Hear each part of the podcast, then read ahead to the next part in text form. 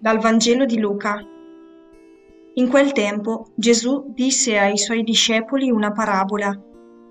Può forse un cieco guidare un altro cieco? Non cadranno tutti e due in un fosso?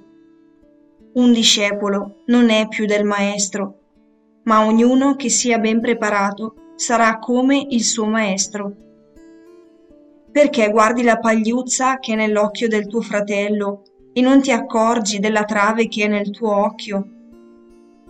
Come puoi dire al tuo fratello, fratello, lascia che tolga la pagliuzza che è nel tuo occhio, mentre tu stesso non vedi la trave che è nel tuo occhio? Ipocrita, togli prima la trave dal tuo occhio, e allora ci vedrai bene per togliere la pagliuzza dall'occhio del tuo fratello. Non vi è albero buono che produca un frutto cattivo, né vi è d'altronde albero cattivo che produca un frutto buono. Ogni albero, infatti, si riconosce dal suo frutto. Non si raccolgono fichi dagli spini, né si vendemmia uva da un rovo. L'uomo buono, dal buon tesoro del suo cuore, trae fuori il bene. L'uomo cattivo, dal suo cattivo tesoro, trae fuori il male la sua bocca infatti esprime ciò che dal cuore sovrabbonda.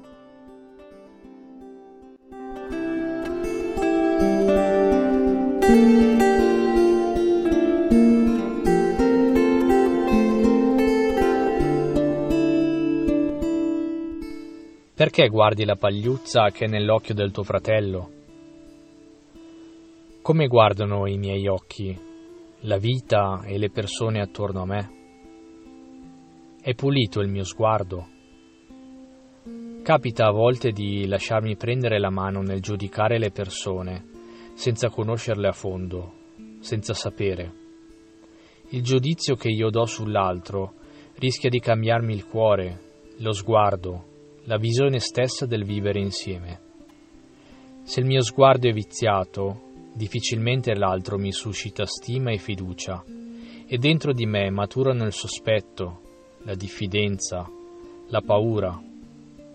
L'altro diventa il diverso che mi impaurisce, ma non perché è veramente pericoloso, ma perché io proietto su di lui le mie frustrazioni e le mie paure. È la paura dell'altro, magari di chi è diverso da me.